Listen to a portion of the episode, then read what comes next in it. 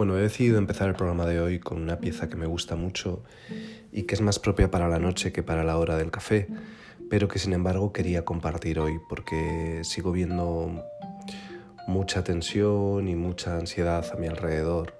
Yo mismo sigo cayendo en, en algunos momentos en ese estado y como quiero intentar ayudaros a estar tranquilos y a su vez ayudarme a mí mismo, pues he decidido recuperar una de mis piezas favoritas de Bill Evans, que aunque no es nada jazzística, siendo él uno de los mejores pianistas de la historia del jazz, sí que es una pieza que me gusta mucho. Es una pieza que descubrí por casualidad y que, mm, y que me lleva a, Debussy, a, a esas piezas nocturnas de música clásica y que de alguna forma me parecía perfecto para contaros lo que me pasó el otro día cuando me di cuenta que con todas las prisas, las tensiones y, los ciertos miedos del confinamiento, cuando hice la primera compra de productos básicos, que en mi caso fue bastante extraña porque intenté mantener la dieta vegana que estaba teniendo últimamente y tenía un punto absurdo, pero bueno, eso es otro tema. En todo caso se me olvidó el café y pensé, ¿cómo me ha podido pasar a mí? Un cafetero empedernido. Cuando ayer fui a buscar eh, los granos de café, yo siempre tengo varias variedades, me di cuenta que me quedaban muy poquitos y que curiosamente llevaba tirando los últimos meses desde enero de varios cafés que había tenido por regalo por mi cumpleaños, de cafés que me había comprado yo mismo y que curiosamente se me estaban acabando. Y de hecho se me acabaron ayer. Entonces eh, pensé, hostia, me, ha cegado el miedo. El miedo eh, a, no tener productos básicos me hizo no pensar en el café.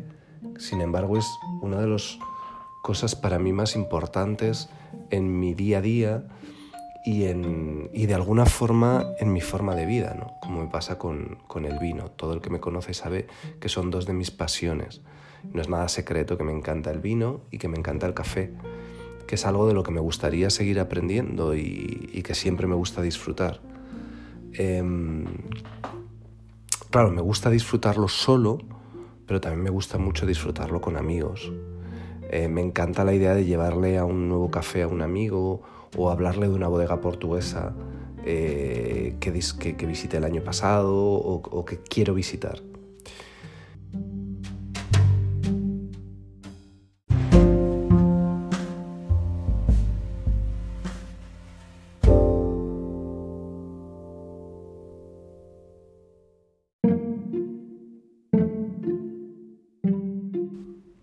Claro, hoy no solo echo de menos el café que pensaba haber ido a comprar el otro día y que ya no puedo ir, es que también había ido dejando para otro día llamar a Sergio a Bilbao o Antonio a Vilanova o tomarme un vino con Pedro en Madrid o, o con Víctor en Berlín, que bueno, ahora está aquí.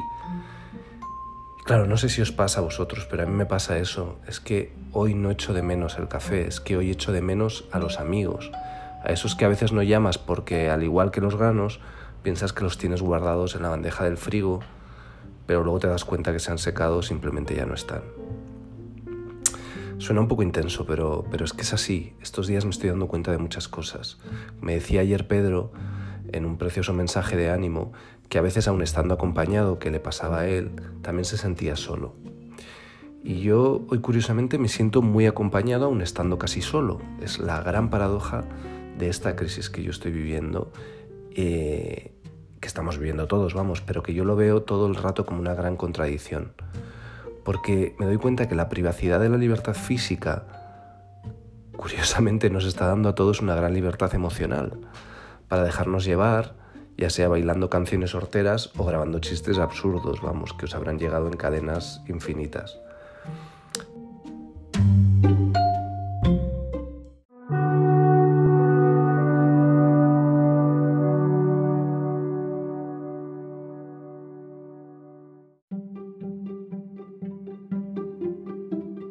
Por eso esa gran libertad emocional que nos ha dado, por ejemplo, aplaudir con vecinos que nunca habíamos visto o inventarnos un falso programa de radio, a mí me demuestra de nuevo lo, gran contradictorio que soy y, el mundo tan contradictorio en el que vivo, porque yo pocas veces me he sentido tan conectado como, como estando aislado ahora mismo. Por eso no debemos dejar de tomar cafés con la gente que queremos.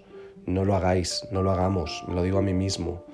No siempre es más importante una obra de teatro que, o un polvo que quedar con un amigo, así como suena de bruto. A veces hay que parar y hay que decir, no, hoy no tiene sentido esta agenda que tengo, me la voy a saltar. Sé que muchos de vosotros echáis de menos el café de media mañana con una prima o el café de la tarde con los compañeros de trabajo. a mí me pasa lo mismo y he decidido eh, abrir este espacio que, he creado a otras personas, a quien quiera, a quien quiera mandarme un espacio, una canción, un audio, contándome por qué esa canción le inspira, por qué esa canción le relaja y sobre todo por qué esa canción cree que le hace volar, que era la, la intención de este podcast. Intentar que nos sintamos todos más relajados, intentar que nos sintamos todos más unidos. El primer invitado de hoy es el periodista cinematográfico Miguel Parra, que ayer mismo cuando me mandaba el audio se daba cuenta y me hacía, y me hacía recordar eh, la última vez que habíamos hablado por teléfono y era, había pasado demasiado tiempo. Parece que nuestra cita siempre coincidía con el Festival de Medina, ese Festival de Medina querido al que echo de menos y que este año se ha quedado a medias. Así que nada, os dejo con la canción tan maravillosa que, ha escogido Miguel y que nos cuenta el por qué le inspira y por qué le relaja. Seguro que a vosotros también. Yo os veo mañana, os hablo mañana. Me voy a preparar un café, hacer lo mismo. Pues me pides una canción que me calme y yo te pongo esta, que es un tema que se llama Chamatella cantado por un cantante portugués que se llama Antonio Zambullo. Creo que se dice Zambullo, no sé, no, hablo portugués ni gallego. ¿Por qué me tranquiliza? Bueno, porque ah, cuando empezó esta grabación habéis oído un coro de mujeres. Son un, es un coro de mujeres búlgaras. Eh, yo supongo que habréis oído algo de ellas porque tienen bastante fama. ¿no? Es un tipo de polifonía muy, muy particular. ¿no? Y luego sobre ella pues sobre esos coros, sobre ese intro de coros, pues aparece este hombre cantando este fado.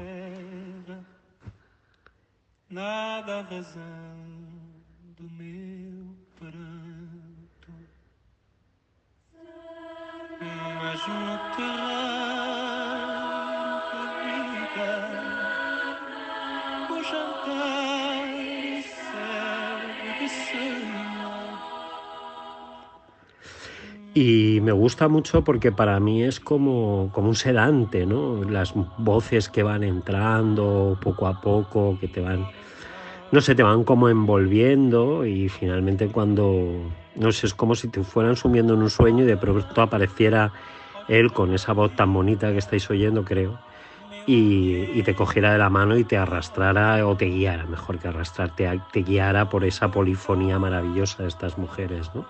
Yo creo que yo no soy especialmente melómano y sin embargo este tema me parece mm, de la, vocalmente de las cosas más hermosas que he oído en mi vida.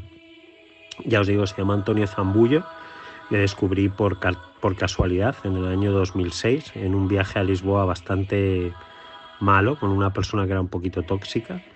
Y en aquel momento todavía se compraban muchos CDs. Recuerdo que entramos pues en la versión local de de Madrid Rock o la FNAC, este tipo de tiendas allí y compramos, bueno, yo compré este disco, francamente lo compré porque él en la portada me parecía guapo, no me voy a ir ahora aquí de culto, no tenía ni idea de quién era, luego ya sí, luego ya vi que, que él es muy famoso en Portugal, Antonio Zambullo, y, que, y el resto del disco también está, está muy bien, es un disco que se llama Otro Sentido. Y nada, esta canción me relaja mucho, me evoca mucho, me, invita a soñar, me invita a dormir y además es un tema larguito, son cinco minutos, cinco minutos largos, así que es perfecto para, para llevarnos a la calma en estos tiempos tan rarunos que estamos viviendo, viviendo de los cuales no, pues, no sabemos muy bien cómo vamos a salir, pero esperemos que como los gatos caigamos todos de bien. Subo un poquito la música y oís un ratito más.